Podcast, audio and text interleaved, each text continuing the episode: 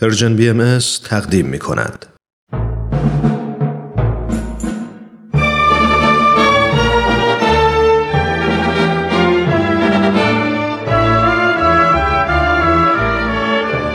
رادمردان جاوید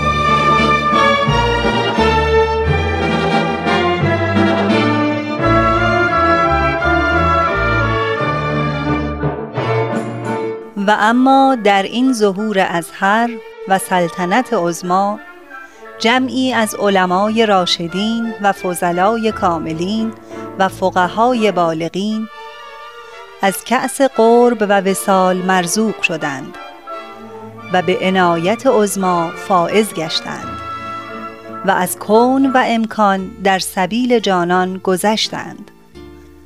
همه اینها محتدی و مقر و مزعن گشتند برای آن شمس ظهور به قسمی که اکثری از مال و ایال گذشتند.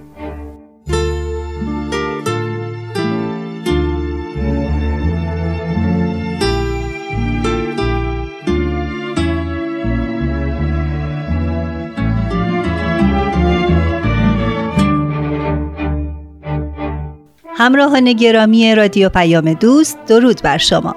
به برنامه رادمردان جاوید خوش آمدید. برنامه ای که به شرح احوال تنی چند از روحانیون و علمایی می‌پردازد که پس از تحقیق و جستجو به آین بابی و بهایی ایمان آوردند و همگی با اطمینان خاطر بابت این باور بهای سنگینی پرداختند. حتی برخی جان شیرین خود را بر سر عقیده گذاشتند. این بار به سرگذشت ملا نصرالله شهمیرزادی می‌پردازیم. دوستان من ترانه هستم و از شما خواهش می‌کنم تا با ما در ادامه برنامه همراه باشید.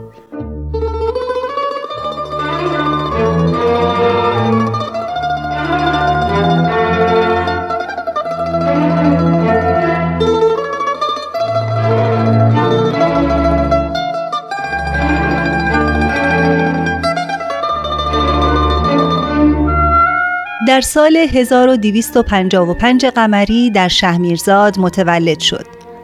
نامش را نصرالله گذاشتند. پدرش محمد و معروف به ملا مؤمن بود و پدر بزرگش زین العابدین نام داشت. نسب این خانواده به معلم کثیر می رسد که در زمان مختار سقفی با برادرش به ایران آمد. این دو برادر یکی در شهمیرزاد و دیگری در سنگسر اقامت کردند و هر دوی آنها مسئولیت پیشوایی در شریعت را در میان اهالی عهدهدار شدند. پدر بزرگم ملا زین العابدین که مانند اجدادش ریاست علمی داشت دارای سه پسر بود. ملا مؤمن، ملا میرزا احمد و ملا میرزا حسین.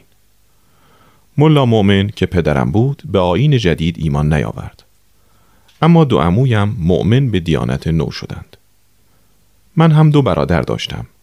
یکی زین العابدین معروف به آقا که قبل از من به آین جدید مؤمن شده بود و از ترس من ایمانش را از من مخفی می کرد و دیگری مشهدی آقا محمد که ایمان نیاورد. مولا نصرالله سواد فارسی و مقدمات عربی را در شهمیرزاد فرا گرفت. سپس به سمنان رفت و علوم دینی و حکمت الهی را نزد حاج ملا علی عالم مشهور آنجا آموخت. پس از آن حاج ملا علی و حاکم سمنان او را تا شهمیرزاد همراهی کردند و به سمت پیشنمازی و حکومت شرع و اداره امور آنجا گماشتند. عزیزالله سلیمانی محقق بهایی و نویسنده مجموعه کتابهای مسابیه هدایت می نویسد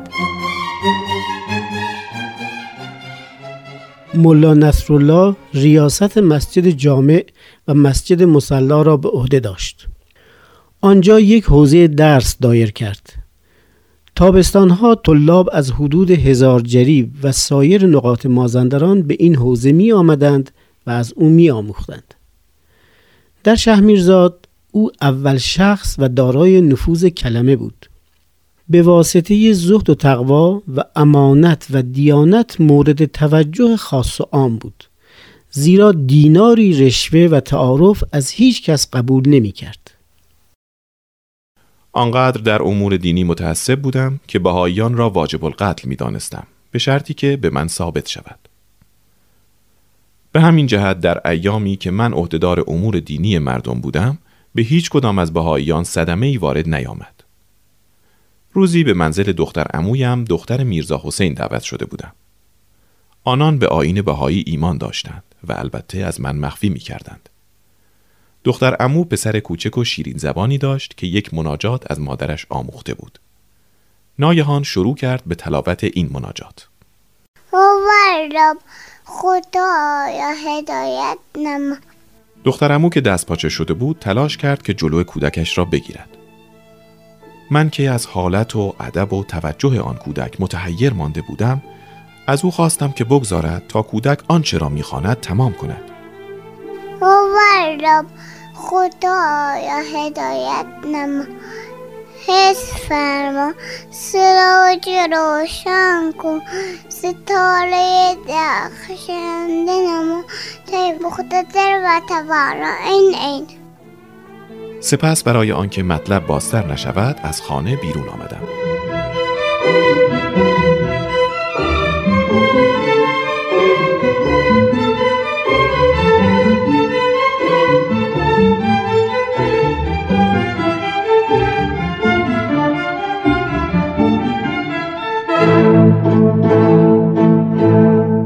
در سال 1310 هجری قمری آقایان نیر و سینا برای دیدار با بهاییان شهمیرزاد به آنجا سفر کردند. نیر و سینا دو برادر بودند که در اصفهان به دنیا آمده و رشد کرده بودند.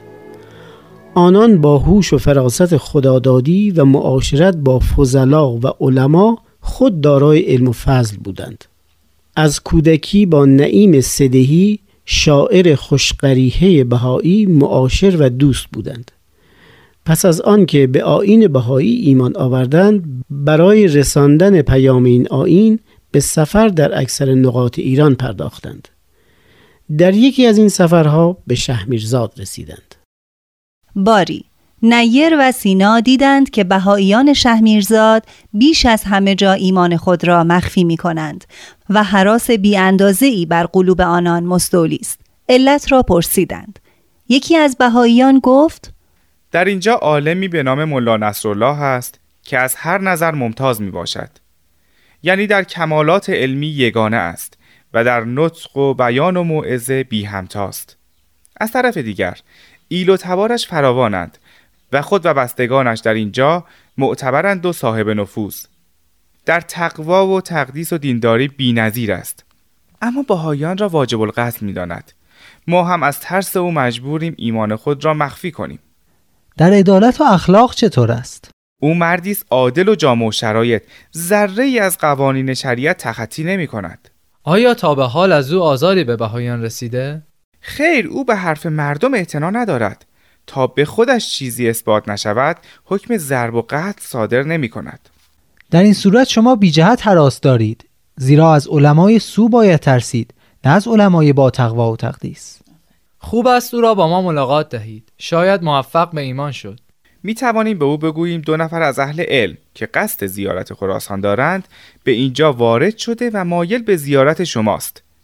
او به دیدار با اهل علم بسیار شایق است زیرا با این نیت با آنان مواجه می شود که مقامات علمی خود را بنمایاند. بسیار خوب است. وسیله ملاقات را فراهم کنید. و او با ملا نصرالله ملاقات کرد و گفت دو نفر از سادات محترم که از اهل علم و فضل می باشند و قصد خراسان دارند الان در اینجا هستند. وصف شما را که شنیدند طالب ملاقات شدند. اگر اجازه میفرمایید وقتی تعیین کنید که آنها به منزل شما بیایند. یا اینکه شما به منزل استاد محمد جان که میزبان آنهاست تشریف ببرید. من خود به دیدن ایشان می‌روم. بهاییان به جنابان نیر و سینا اطلاع دادند. عزیزالله سلیمانی می نویسد شب موعود فرا رسید. نیر و سینا در منزل میزبان زیر کرسی نشستند و یک نسخه از لوح سلطان ایران به قلم حضرت بهاءالله را روی کرسی گذاشته بودند. ملا نصرالله وارد شد. سلام کردم. دو سید موقر محترم دیدم که سیما و حیبت آنان مرا جذب کرد نشستم و بلافاصله متوجه نوشته شدم که روی کرسی بود به عادت معمول میان طلاب و علما آن را برداشتم و شروع به مطالعه نمودم. یکی دو صفحه که پیش رفتم حالم منقلب شد. کم کم بیتاب شدم. از نیر و سینا پرسیدم این کلمات از کیست؟ من اقرار می کنم که صاحب این کلمات خواه مرد باشد خواه زن سیاه باشد یا سفید حق است و از جانب خداست زیرا این عبارات از افراد بشر صادر نمی شود این را گفتم و باز به مطالعه ادامه دادم تا به نیمه رسید. دیگر طاقت نداشتم. با نهایت استراب و انجذاب برخواستم که بیرون بدوم و فریاد قد جاء الحق را به انان آسمان برسانم. اما نیر و سینا و صاحب خانه مانع شدند. مرا نشاندند و شروع به نصیحت کردند.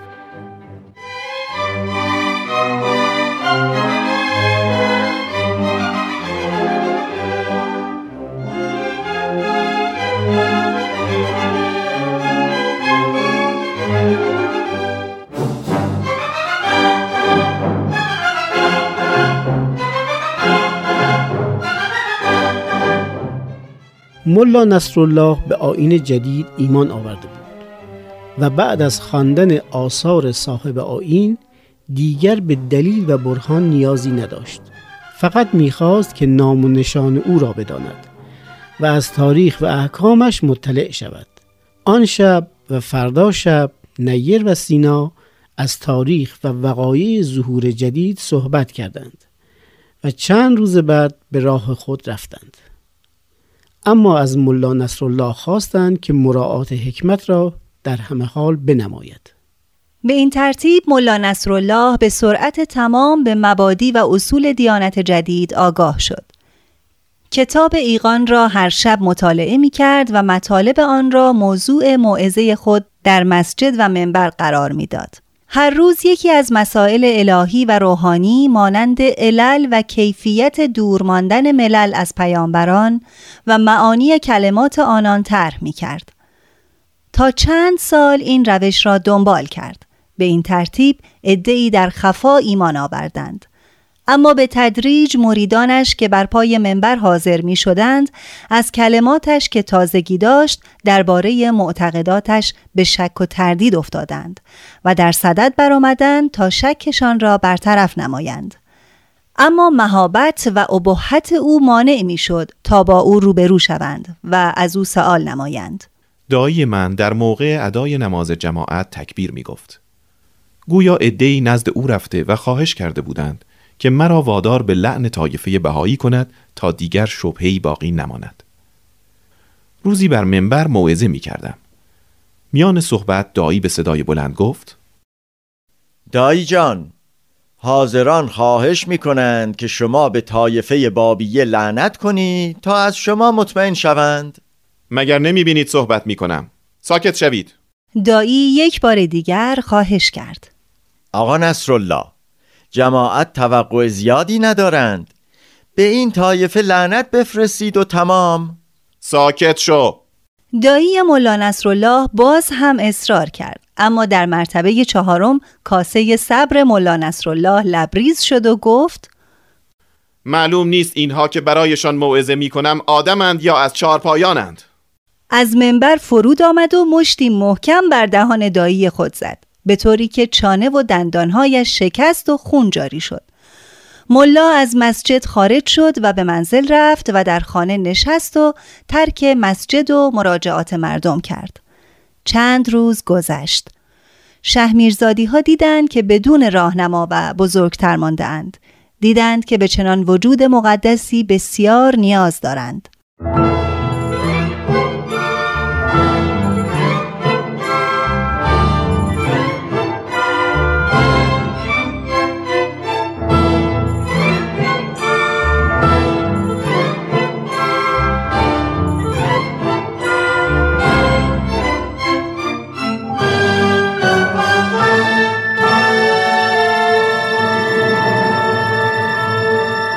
دایی من با جماعتی انبوه به در منزل آمدند. آقا نصرالله دایی جان جماعت آمدن به شما التماس کنند تا به مسجد و منبر بازگردی. و الله دوباره امامت جماعت را به عهده بگیرید. قبول نکردم اما آنان دستبردار نبودند. عذر جسارت می‌خواهند قرآن را به شفاعت می‌گیرند. این بار قبول کردم و به امور قبلی مشغول شدم. ضمنا همچنان با بهاییان در ارتباط بودم و افراد با درایت و مستعد را با آین جدید آشنا می کردم. تا آنکه رفته رفته ایمان من علنی شد. عزیزالله سلیمانی می نویسد از میان اقوام ملا نصرالله دو برادر که پسرخاله های او بودند با آین جدید بسیار دشمن بودند. حاجی امین الرعایا و امین الحرم روزی دو برادر نزد ملا نصرالله رفتند. حاجی امین الرعایا که یک چشم داشت گفت آقا نصرالله ما یقین کرده این که شما بهایی شده اید. این عیبی ندارد. ما هم حرفی نداریم. اما می‌خواهیم که شما عقیده خود را پنهان کنید. ای کور بدبخت برو دنبال کارت. تو منتظری که من از خدا دست بردارم و دنبال شما بیفتم؟ می‌خواهی دین را به دنیا بفروشم؟ پشیمان می‌شوی پسر خاله بروید آقایان هرچی می‌خواهد بشود. حاجی امین الرعایا و برادرش معیوس از خانه ملا نصرالله بازگشتند. امین الرعایا کمر به مخالفت ملا نصرالله بست و عده زیادی را با خود همدست کرد. برای اینکه به او اهانت کند شیخ محمد حسین پسرخاله دیگرش را به امامت گماشت و خود و همدستانش به او اقتدا کردند. وقتی این را دیدم مسجد را به کلی ترک کردم و در خانه نشستم و برای امرار معیشت خود و فرزندانم در دره ای از دره های شهمیرزاد که صاحبی نداشت و مانعی در کار نبود چای حفر کردم و قناتی دایر کردم. عراضی اطراف را کند و کاف کردم و به زراعت مشغول شدم. همچنین در دامنه کوهی مقداری زمین را تستیح و برای دیمکاری آماده کردم. خودم با سه پسرم به زراعت پرداختیم.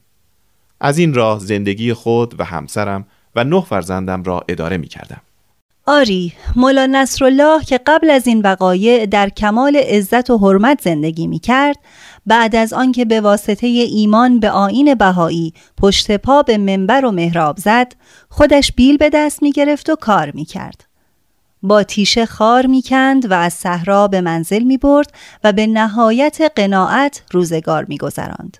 عزیزالله سلیمانی می نویسد ارازل و اوباش محل به تحریک متعصبین و دشمنانش قصد اهانت داشتند اما شرم داشتند از اینکه روبرویش بیستند و تحقیرش کنند به همین جهت پشت بامهای کوتاه شهمیرزاد می ایستادند و موقع عبور آب دهان و خاشاک بر سرش می ریختند.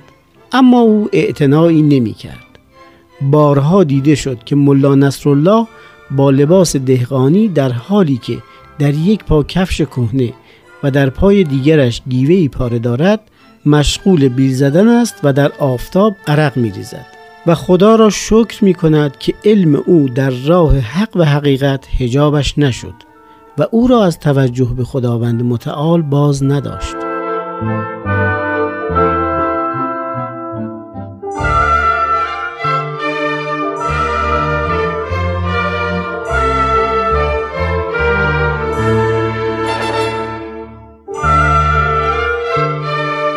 دوستان عزیز به پایان این برنامه رسیدیم از شما دعوت می کنم تا برای اطلاع از ادامه سرگذشت ملا نصرالله شمیرزادی به برنامه آینده ما گوش کنید. مانند همیشه لطفاً از نظرات خود ما را مطلع کنید. با شماره تلفن 201 703 671 88 88 تماس بگیرید و درباره برنامه ما اظهار نظر کنید. تا برنامه بعد بدرود.